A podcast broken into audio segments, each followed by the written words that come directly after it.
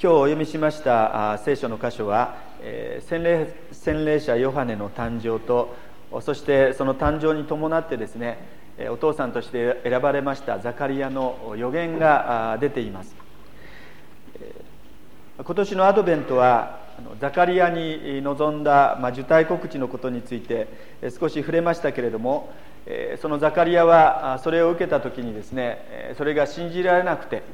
そして結局彼はあの言葉を失ったわけですね。10ヶ月の間彼は物を言うことができませんでした。そのザカリアの10ヶ月が終わったんですね。で妻のエリザベトは洗礼者ヨハネとなる、えー、幼子を無事に出産しました。そして当時の習慣に従って子供に名前を付ける時に天使から告げられた通りにですねヨハネと名付けるそのそのことを意思表示した途端にザカリアの口と耳が自由にされていった。先ほど読みしましたルカの福音書の1章の64節のところを見ていただきたいと思うんですけれどもするとたちまちザカリアは口が開き舌がほどけ神を賛美し始めたというふうに出てきます。お腹の中にいる期間は10ヶ月ですから沈黙の10ヶ月の間を通しまして本当に空っぽの器にされたザカリアでしたけれども今日の67節を見ていただきますと父ザカリアは精霊に満たされてありますように空っぽになったその器をですね神様は本当に良いもの精霊で満たしてくださった。精霊によってあふれるばかりに満たしてくださったというふうに出ているんです。さて今日お読みしました箇所にはそうした精霊に満たされたザカリアが神様を賛美し幻を見それを予言したことが出てまいります。もう一度68節から79節までのに続きますこの賛美とですね予言の言葉を大掴みにまず見ていくところから始めたいと思うんですけどもこの予言の言葉を大きく分けまして4つに区分できると思うんです。まず第1番目の部分は68節から70節までのところでここでザカリアはですね救い主を送ってくださる神様への賛美と感謝の言葉を語っています。2番目の部分71節から75節では救い主が来られる目的が語られてきました。そして3つ目の部分76節と77節ですけれども洗礼者ヨハネの使命について語られていきます。そして最後4つ目の部分78節79節ですけれどもここでは救い主到来に関わるさらなる幻がザカリアを通して語られていきました。でまず第1番目に今日注目したいのは68節から70節のところ、まあ、最初の部分ですけどもここに出てくる賛美と感謝の言葉にまず注目したいと思いました。68節を見ますとザカリアは何を語るよりもまず先にですね褒めたたえよイスラエルの神である主よとこうに言って主なる神様を褒めたたえるところから始めています。あの先週のマリアと同じですね。マリアもその参加の中で私の魂は主をあがめ私の霊は救い主である神を喜びたたえますと言ってまず神様を賛美するところからスタートいたしました、まあ、よくあのお話しするんですけども信仰生活がマンネリ化してきた時にあるいは喜びがなくなってきた時に私たちは何をしたらいいのか。それは恵みを数えるっていうことですね。恵みを数える。マリアもザカリアもそこから始めました。ところが今日は少しその応用編をですねご一緒に考えてみたいと思うんですけども恵みを数えることが感謝と喜びにつながるっていうことは今まで何度もお話をしてまいりました。そもそも恵みというのは何でしょうか？それは神様からの一方的な贈り物プレゼントであります。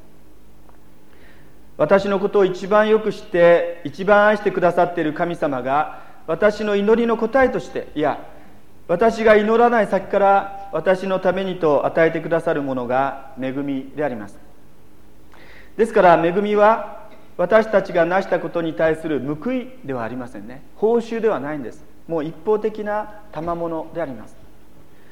では今日取り上げたいこの賛美と今お話ししました恵みの関係ってどんな関係があるんでしょうか。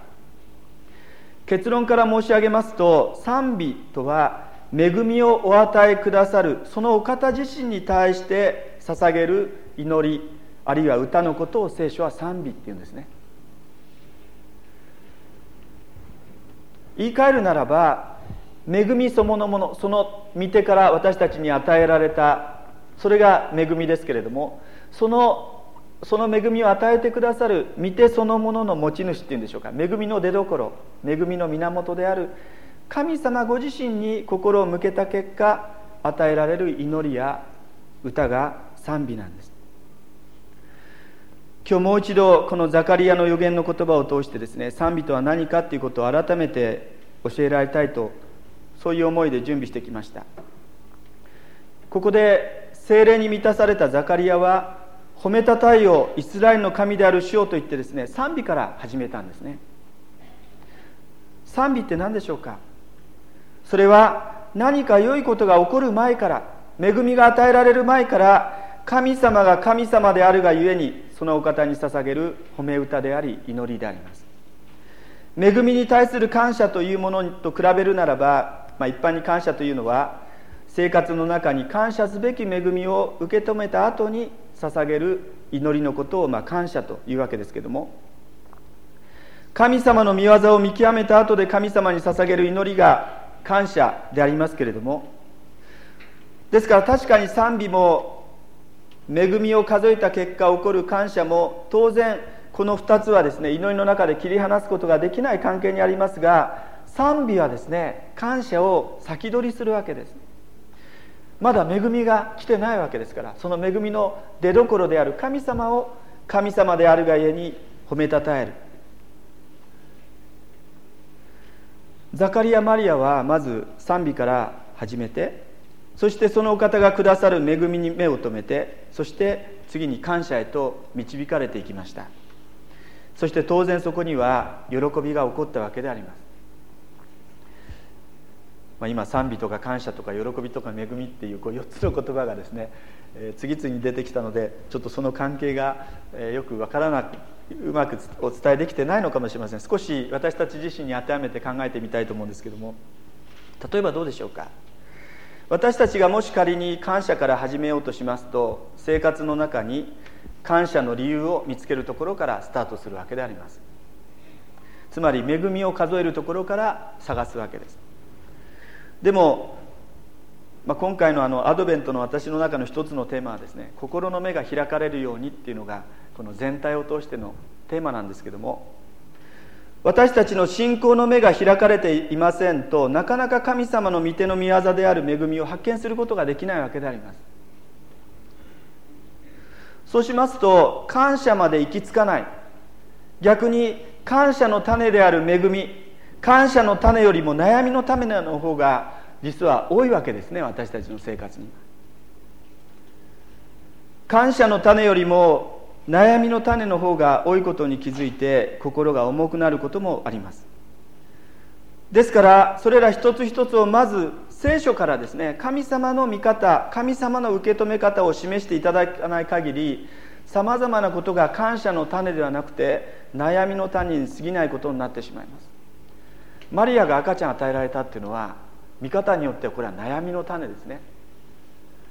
ザカリアが、まあ、ずっと祈ってましたけれどももう高齢になって赤ちゃんが与えられた。これも素晴らしいことでしたけどもこれ大変なこと悩みの種であります。ですから神様の御言葉に伴うその神様の視点が与えられなければもう悩みの種で終わってしまう。そのことたくさん私たちの生活にあるわけであります。でこれに対して今日のザカリアの予言が示していることは何でしょうか。ザカリアは精霊に満たされてまず褒めたたえよイスラエルの神である主よと言って賛美から始めたっていうことをもう一度心に留めたいなと思ったんです。今日の御言葉を見ますと私たちの心の目をですね恵みを施す主の御手からもう少し高いところに上げましてその恵みの源である神様ご自身に思いを馳せる。そのお方を賛美するところが賛美するところから始めましょうと私たちを導いているわけであります。そして賛美しますと主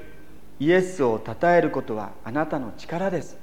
賛美を捧げることはあなたの力ですとその賛美歌にありますように不思議とそれが力になってくるんですね。自分の中に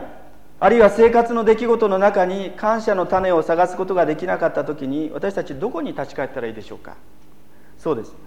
聖書を通して先週もお話しましたが聖書を通してご自身を豊かに示してくださっている神様ご自身にですねまず目を向ける。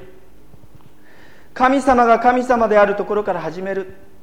そうした上でその神様に向けた目を持って今度自分自身を見周りを見悩みの種を見ていった時にあそっか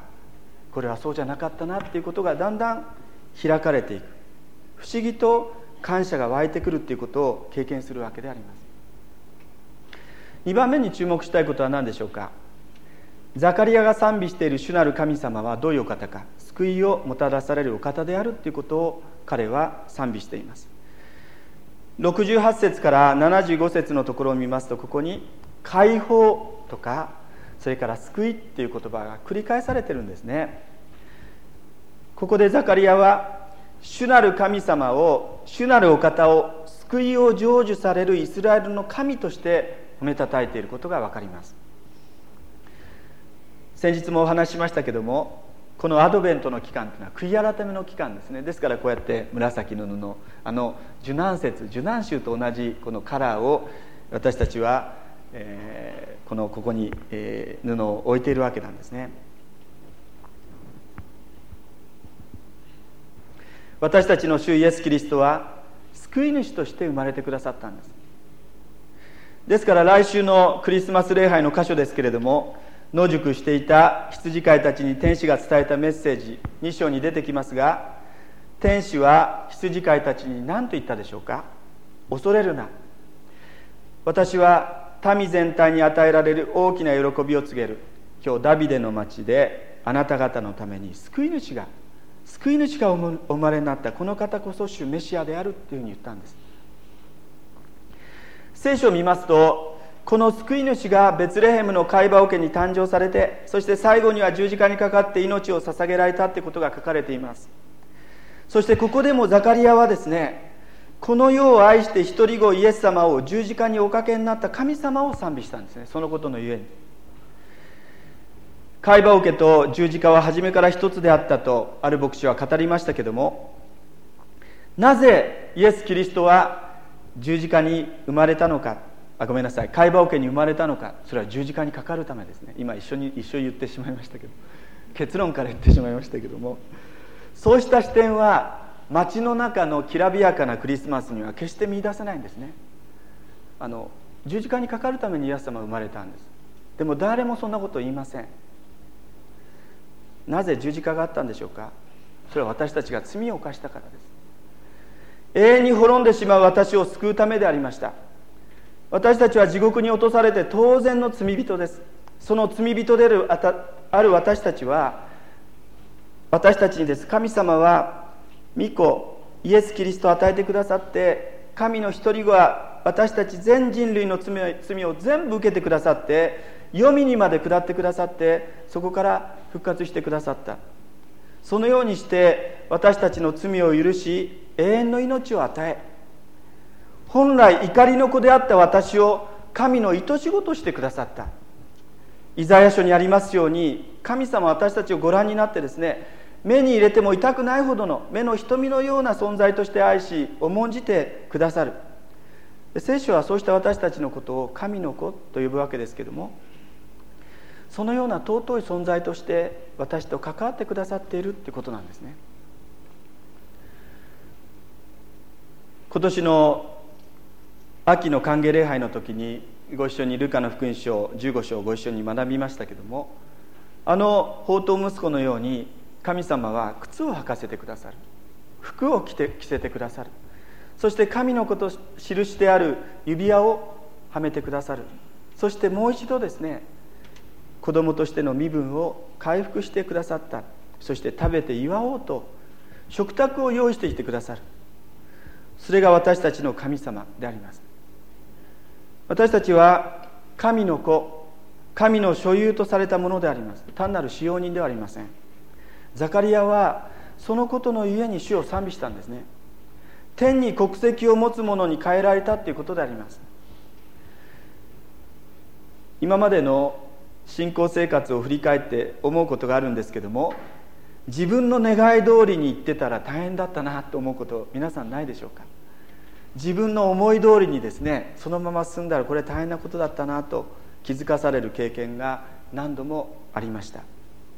でその結果これが私にとって最善だったと言ってですね神様を賛美することができるわけですね。まさにこの時のザカリアがそうでした。確かにその出来事それは辛い出来事でありました。しかしそうしたことがですねいつか必ず感謝へと変えられていく。ちょうどオセロゲームのようにですね黒いチップが白いチップにひっくり返る神様の視点に立って見ていく時に万事がひっくり返って万事が益となるようにこう変えられていく。そのことを経験し賛美から感謝へと導かれていくわけであります。3つ目のポイントに移りますけどもザカリアはこの予言の言葉の中で神様が与えてくださった救いそのものの目的内容を明らかにしています。結論から言いますとそれは私たちがキリストに倣って使えるものとして生きるっていうことですね。これが救いのゴールですね。教会っていうのは天国の待合室でありません。大切なミッションを頂いて一人一人がですね生きるべき使命を与え与えられてこうして礼拝に集っている共同体であります。74節75節を見ていただきたいんですがこれは我らの父アブラハムに立てられた誓い。こうして我らは敵の手から救われ恐れなく主に仕える生涯主の見舞いに清く正しくというふうにあります。これがこういう目的のために敵の手から救われたんだ。恐れなく主に仕えるために生涯主の見舞いに清く正しく生きるために敵の手から救われたんだ。まあ、以前の公約聖書の方が分かりやすい翻訳だったのかなと、まあ、この箇所を読むとですねいつも思うんですけども公約聖書ではこういうふうに訳されていました。私たちを敵の手から救い出し生きている限り清く正しく見舞いに恐れなく仕えさせてくださるのであるというふうに訳されていました。これが救いの目的ですね。この目的のために救ってくださった。キリストが貝羽桶に誕生されそして十字架にかかられることによって勝ち取ってくださった救いの目的それはここにあります。それは神様に仕えるということです。神様との縦の関係においてはですね礼拝するということですね。これいつも言いますけども使えるっていうのは英語でサービスって言いますが朝の礼拝のことをモーニングサービスって言います。神様との関係の中で最大の奉仕というのは何かと礼拝に集ってそしてこの時間を主に捧げて神様を礼拝する。このために救われたっていうんですね。